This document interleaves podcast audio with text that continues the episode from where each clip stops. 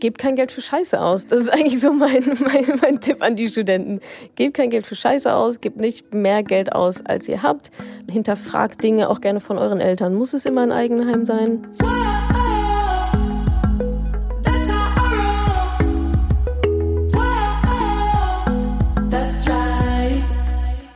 Salut, ihr Money Pennies. Herzlich willkommen zu einer neuen Podcast-Folge. Schön, dass ihr wieder einmal dabei seid. Ich war in meiner Heimat im wunderschönen Dortmund und war da zu Gast bei dem Studierendenmagazin Kurt.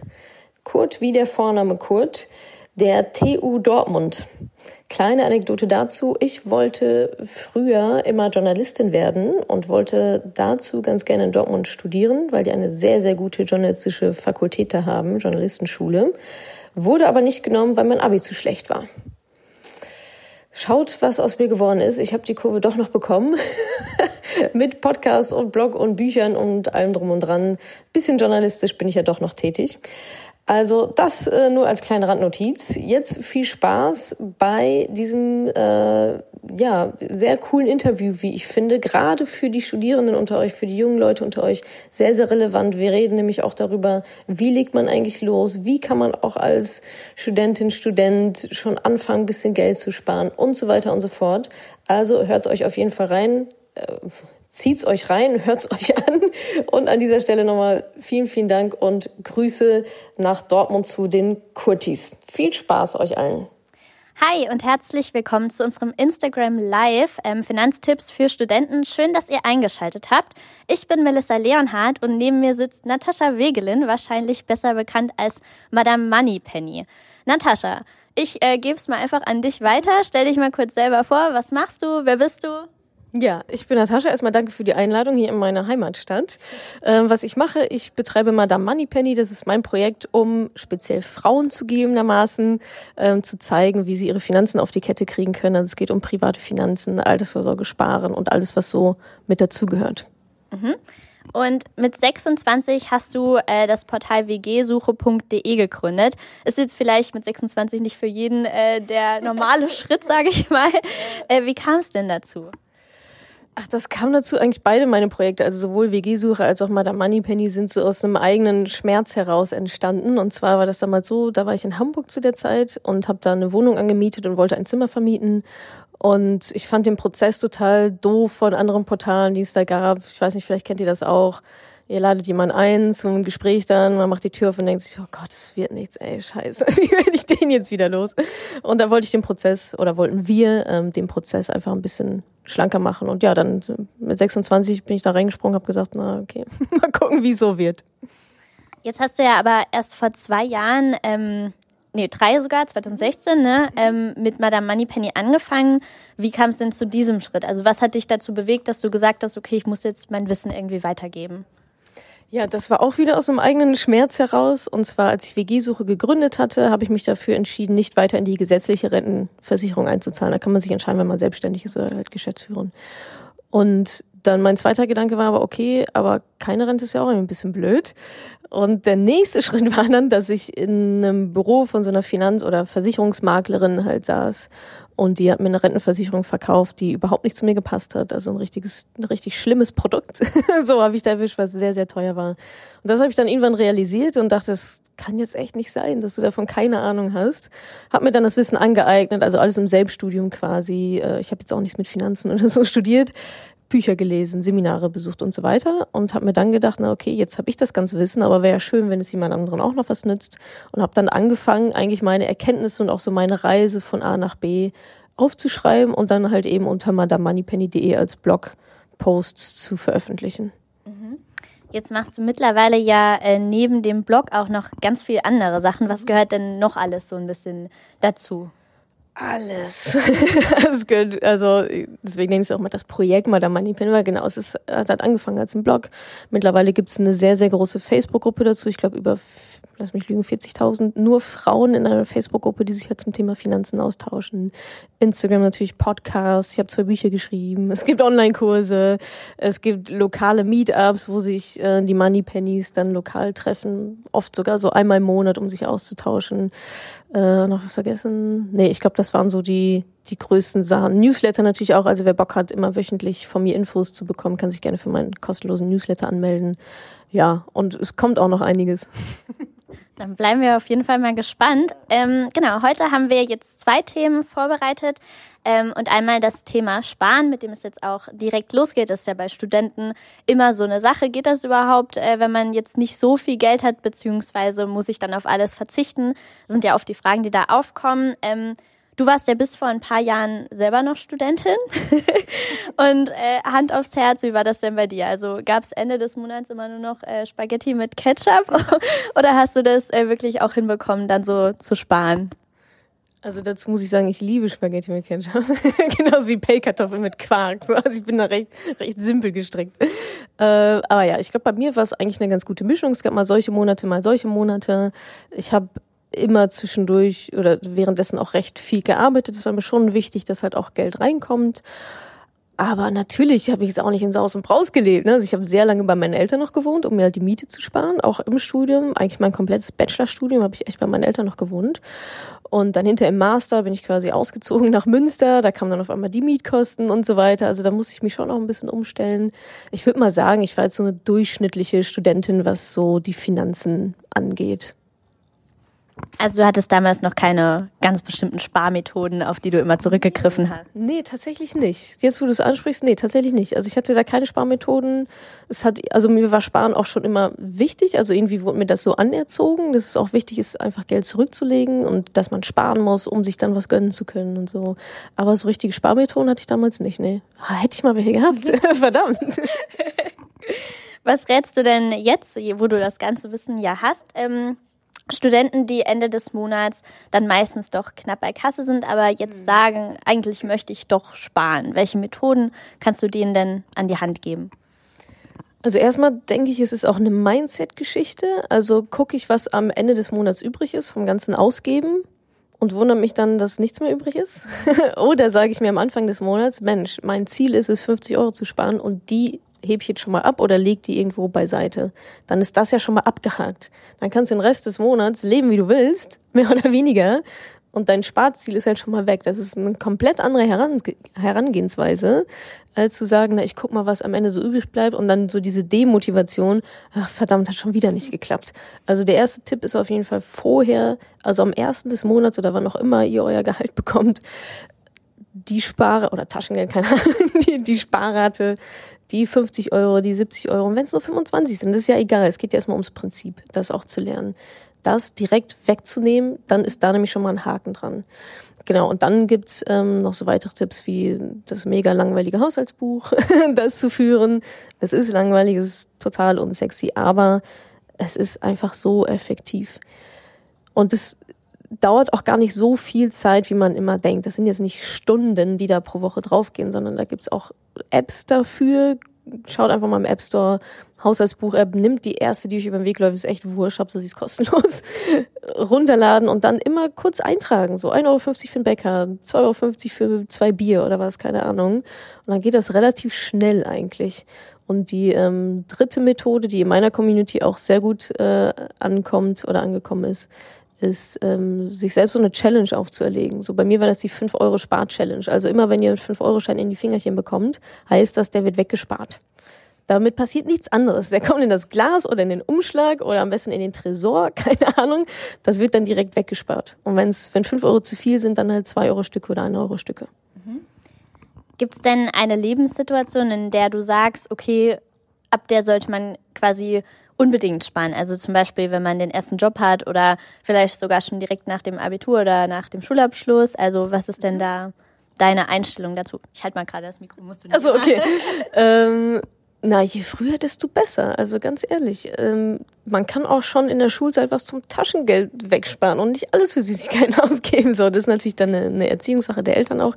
Aber ich finde, auch im Studium, also auch im Studium, ja klar, das ist auf, also wenn man jetzt nicht an der Hungersgrenze nagt, ist da sicherlich immer irgendwo noch Potenzial zu sparen. Und wenn es nur auch kleine Beträge sind. Und ich finde schon, das gehört ja auch ein bisschen zum Erwachsenwerden dazu, ja.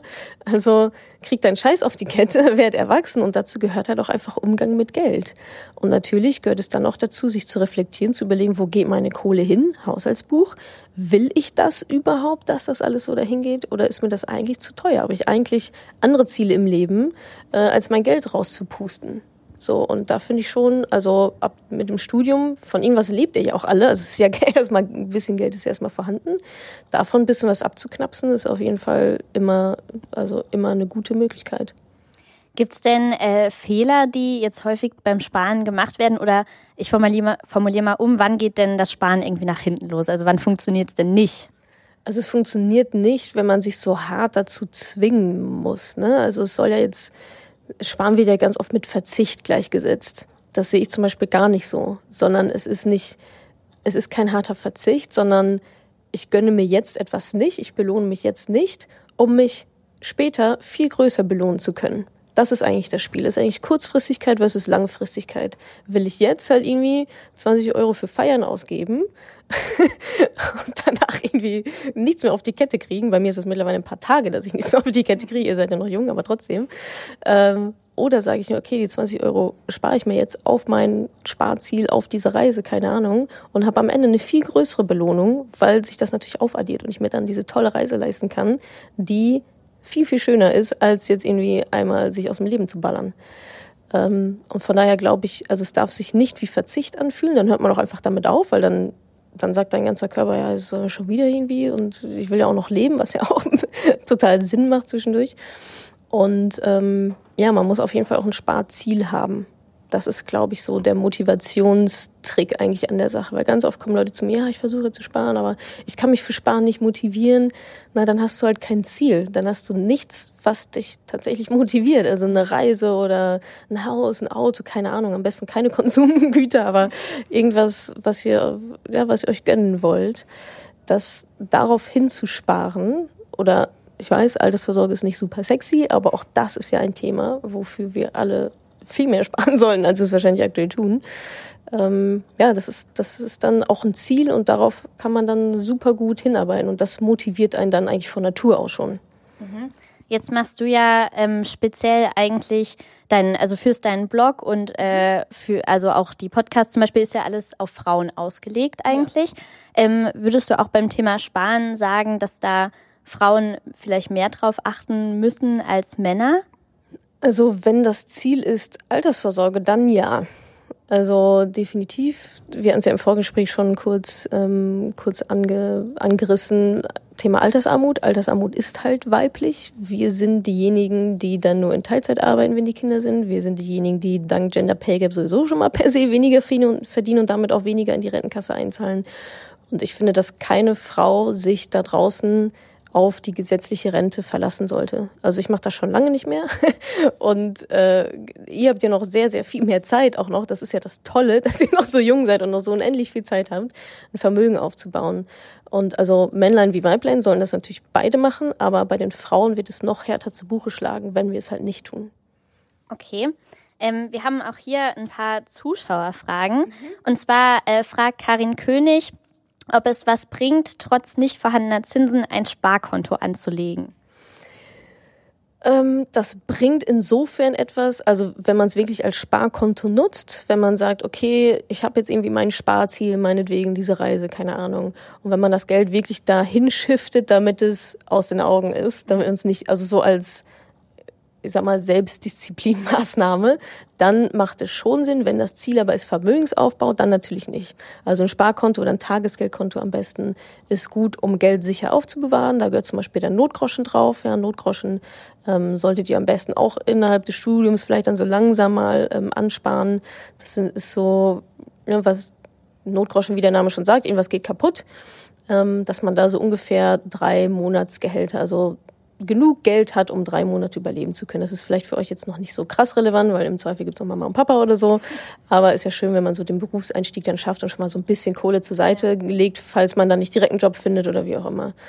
Ähm, und das gehört zum Beispiel auf so ein Sparkonto. Wenn es darum geht, ein Vermögen aufzubauen, dann hat äh, sie komplett recht. Den Namen jetzt vergessen. Karin. Karin Zinsen gibt's da halt nicht. Mhm. So, also das, wenn ich Vermögen aufbauen will, ähm, Geld investieren will, dass es mehr wird, dann äh, nützt sie natürlich nichts, wo es keine Zinsen drauf gibt. Mhm. Ähm, ein anderer Zuschauer, der feine Herr H., äh, fragt, wie viel Geld hattest du denn im Studium pro Monat und wie viel hast du jetzt? Also im Studium pro Monat ich habe ja gesagt, ich war wahrscheinlich so eine durchschnittliche Studentin. Ich habe immer samstags gearbeitet in so einem Sportladen. Da, hier in Dortmund ja auch, lustigerweise. Und da habe ich, was habe ich da verdient? Ich weiß nicht, vielleicht so 700, 800 Euro oder so. Habe bei Mama und Papa gewohnt, also keine Mietausgaben. Ähm, hatte tatsächlich ein Auto, was ich selbst finanziert habe. Ähm, ja, so ein paar hundert Euro. So, vielleicht ich kann es gar nicht so genau sagen. Also es waren jetzt nicht Tausende von Euro so, ne? Es waren halt so ein paar hundert Euro und die haben dann aber auch haben dann auch so weit gereicht, also so weit, dass ich halt auch noch ein ähm, bisschen was sparen konnte, genau.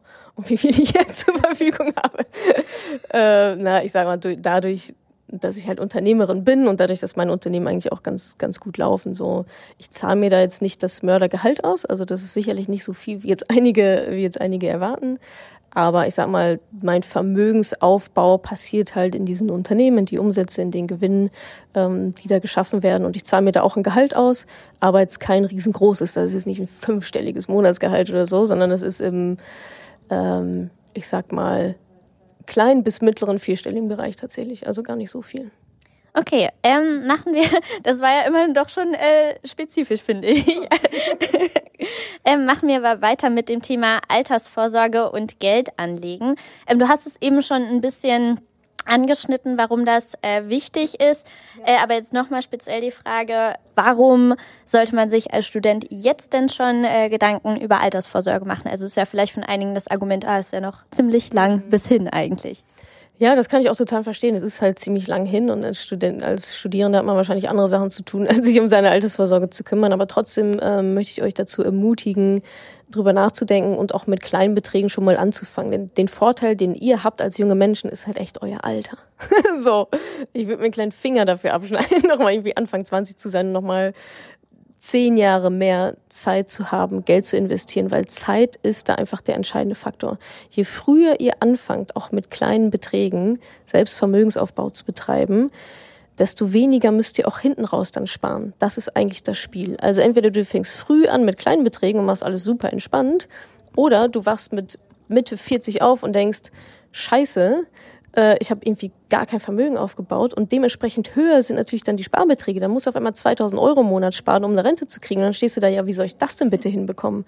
Also da ist auch wieder so eine, so eine langfristige Denkweise gefragt. Ich weiß, es ist, es ist ein scheiß Thema und es macht auch keinen Spaß und so weiter. Aber trotzdem macht ihr es euch damit so viel leichter, jetzt anzufangen, mal 25 Euro in den Sparplan zu investieren in ETFs am besten, kommen wir glaube ich ja gleich auch noch mhm. zu, ähm, und dann einfach mal loszulegen. Also wie gesagt, ihr könnt die Zeit leider nicht zurückdrehen und ich wünschte mir, es wäre möglich. Alle, die ich kenne, würden sofort tun. Wenn, also wenn die, das ist so lustig auch in meiner Community, boah, hätte ich das vor 15 Jahren gewusst. Ja, das ist, du kriegst es nicht wieder. Ja. Äh, nochmal kurz an alle, die jetzt noch dazugekommen sind. Äh, nochmal willkommen zu unserem Kurt Live. Äh, wir sprechen mit Natascha Wegelin alias Madame Money Penny äh, gerade über das Thema Altersvorsorge. Ähm, was hältst du denn von der gesetzlichen Rentenversicherung? Wie sie aktuell ist, nicht so sonderlich viel. Also ähm, demografischer Wandel und so weiter und so fort. Ich glaube, die, die Buzzwords kennen wir ja alle.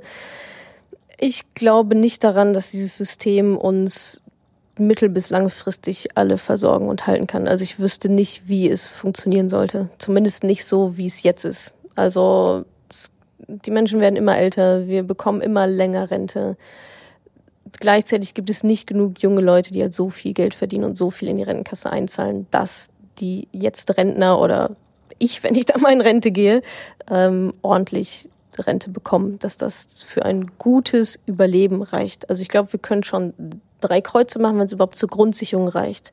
Und da rede ich von so 400 Euro im Monat. Das ist gerade so das Angepeilte. Gerade bei Frauen ist ja so, dass 75 Prozent aller Frauen, die heute, ich glaube, 30 bis 55 Jahre alt sind, also zum Beispiel auch ich, volle Kanone, ähm, 75 Prozent dieser Frauen werden in Altersarmut landen oder werden eine gesetzliche Rente in Höhe von ungefähr 400 Euro bekommen. Das ist Hartz-IV-Niveau. Und das ist halt bitter. So, und das ist halt richtig bitter. Und ich sehe da jetzt auch keine großartigen Bestreben, äh, welcher Partei auch immer, ehrlich gesagt, daran jetzt so mittelfristig was zu ändern. Und von daher verlasse ich persönlich mich da gar nicht drauf und empfehle auch eigentlich euch allen da draußen, ähm, wenn da was kommt, nice to have, aber wir müssen es wir müssen selber machen so. Was empfiehlst du zum selber machen? Also welches Rentenmodell ist deiner Meinung nach so geeignet? Also genau, gesetzliche Rente nehmen wir halt mit, was was irgendwie kommt und freuen uns drüber. Ähm, und ansonsten bin ich Fan von einem zweigeteilten Modell. Einmal eine private Rentenversicherung, um wirklich, damit wirklich die Grundsicherung abgedeckt ist. Wie auch immer hoch die dann bei den einzelnen Personen ist, aber so ein paar hundert oder vielleicht tausend Euro oder so sollen halt für Miete und Versicherung, also was man halt so echt zum absoluten Überleben halt braucht, das sollte durch eine Versicherung abgedeckt sein. Und alles andere darüber, also der schöne Lebensstandard und Urlaub und so weiter, was man sich sonst noch so gönnen möchte, das, äh, da bin ich Fan davon, das selber mit Vermögensaufbau zu machen. Und da sind wir ganz schnell an der Börse, bei Aktien und bei Aktienfonds. Mhm. Und wenn ich jetzt als Studentin eigentlich äh, mich noch gar nicht damit beschäftigt habe mit Altersvorsorge, was wären denn die ersten Schritte, die ich dann äh, mache? Also wenn noch gar nichts in Sachen Altersvorsorge passiert ist, dann würde ich euch empfehlen, euch erstmal einzulesen. Also ich meine, so Versicherung, das ist zuge zugegebenermaßen relativ schwierig, sich da einzulesen. Also früher oder später werdet ihr nicht um einen Berater drumherum kommen, der euch da vielleicht eine gute Versicherung empfiehlt. Tipp an dieser Stelle nochmal, geht bitte nicht zu irgendwelchen Maklern. Alles, was kostenlos ist, ist nicht kostenlos. also das war mein Fehler, den ich damals gemacht habe. Ähm, MLP wird euch sicherlich auch etwas sagen. Die schwirren bestimmt hier auch irgendwo am Campusraum. Die sind ja irgendwie immer überall. Ähm, das war so mein Fail. Da bin ich zu so einer Maklerin halt hingegangen, weil kostet ja alles nichts und so. Naja, wenn das nichts kostet, wovon leben denn dann diese Menschen? Natürlich kostet das was. Du kriegst es nur nicht mit. So. Letztendlich läuft das dann so, die verkaufen dir eine Versicherung, da sind horrende Gebühren drin, die du bezahlst, die die Versicherung dann wieder an den Makler zurückgibt. So. Und dann kostet das mal eben wie bei mir 18.000 Euro. also kostenlos war daran halt gar nichts. Also was dann tun? Am besten einen Honorarberater finden. Die muss man allerdings vorab bezahlen. Das heißt, das kostet dann ähm, wahrscheinlich mal ein paar hundert Euro. Ähm, aber dann hat man halt eben auch was. Und also das jetzt mal so für den Versicherungsteil, für die Grundsicherung und für Vermögensaufbau, da, das kann man alles alleine machen, da braucht man keine Berater, das, das kriegt man alleine wunderbar hin. Informieren über Börse, informieren über ETFs. Ähm, es gibt YouTube-Kanäle, es gibt auf meinem Blog eigentlich auch alles, was man dazu wissen muss. Man muss natürlich die Zeit auch einplanen, sich damit zu beschäftigen. Also das ist eigentlich mein Credo. Ihr müsst schon wissen, selber wissen, was ihr da macht. Ähm, du hast es jetzt gerade schon angesprochen, Stichwort ETFs. Äh, ist wahrscheinlich nicht jedem ein Begriff. Magst du das mal kurz äh, erklären? Genau, ich versuche es einigermaßen verständlich zu erklären. Ähm, also ich habe ja schon gesagt, wir sind da schnell bei Börse und Aktien. Und eine Aktie ist ja ein Anteil von einem Unternehmen. Das heißt, ich könnte mir jetzt eine, keine Ahnung, Zalando-Aktie kaufen und dann habe ich quasi einen Anteil dieses Unternehmens gekauft. Wenn ich allerdings nur Zalando-Aktien kaufe, gebe ich ein sehr hohes Risiko ein, nämlich dass Zalando pleite geht und meine Kohle weg ist. Deswegen sagt man breit diversifizieren, also die Last auf verschiedene Schultern zu verteilen. Nicht nur Zalando, sondern und auch nicht nur fünf andere Unternehmen, sondern am besten ein paar tausend Unternehmen direkt von Anfang an. Und jetzt fragt man sich ja, danke für den Tipp, Natascha, wie soll ich denn jetzt ein paar tausend Aktien kaufen, damit auch noch was anderes zu tun? Und da kommen dann eben Fonds ins Spiel. Das sind sozusagen das ist quasi schon ein Korb, wo verschiedene Eier drin sind und dann oder dein, was du vorhin erzählt hast, äh, ein, Kuchenbuffet und du nimmst nicht nur ein Stück Kuchen, sondern nimmst ein ganzes Potpourri an verschiedenen Kuchen, falls dir eins nicht schmeckt, dass du dann noch genug andere hast.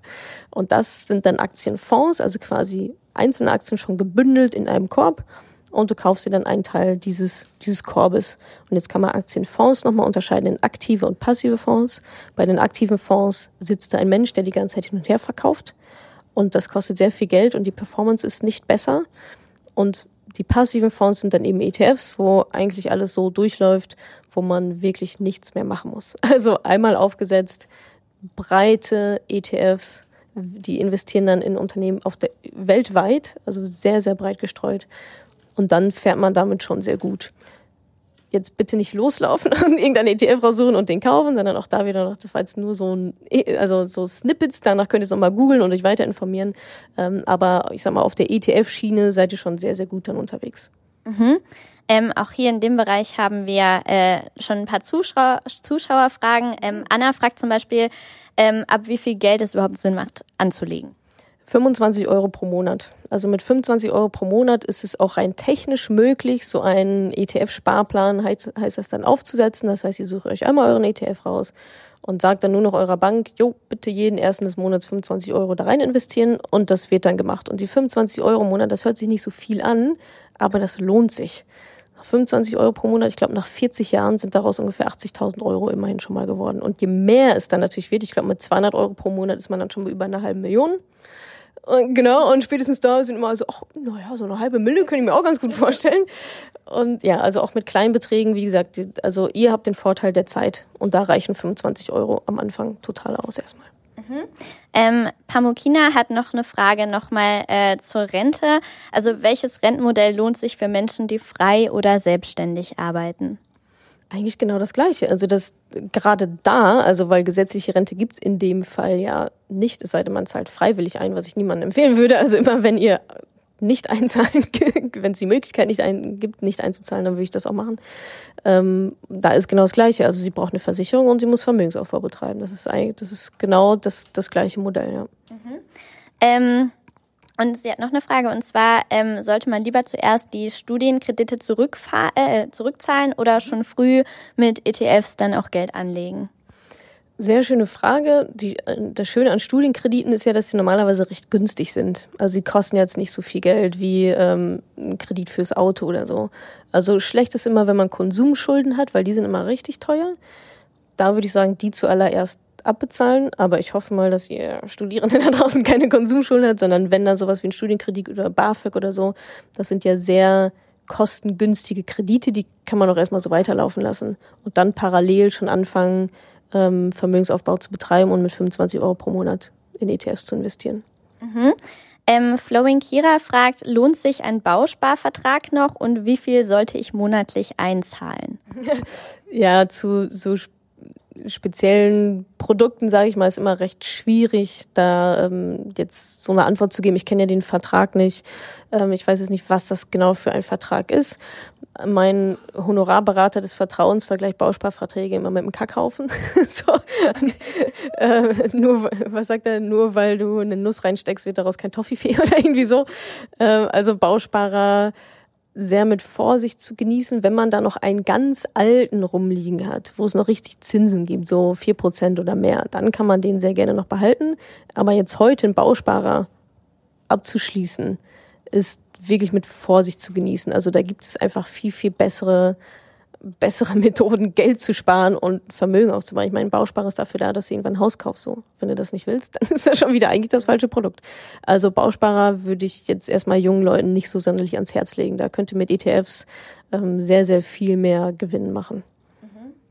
Ähm, Telipper 10 fragt, lohnt sich Riestern? Also Riester-Rente, äh, vielleicht auch nochmal hier kurz nochmal erklären, falls es nicht jeder weiß. Ähm, ist wirklich sehr, sehr individuell. Ne? Also da gibt es so kinderfreie Beträge zum Beispiel, die vielleicht Sinn machen. Es kommt immer so hart auf die Konstellation an. Ne? Also Riester, Rürup. Ich hatte zum Beispiel so einen Rürup-Vertrag an der Backe. Das ist Riester nur für Selbstständige.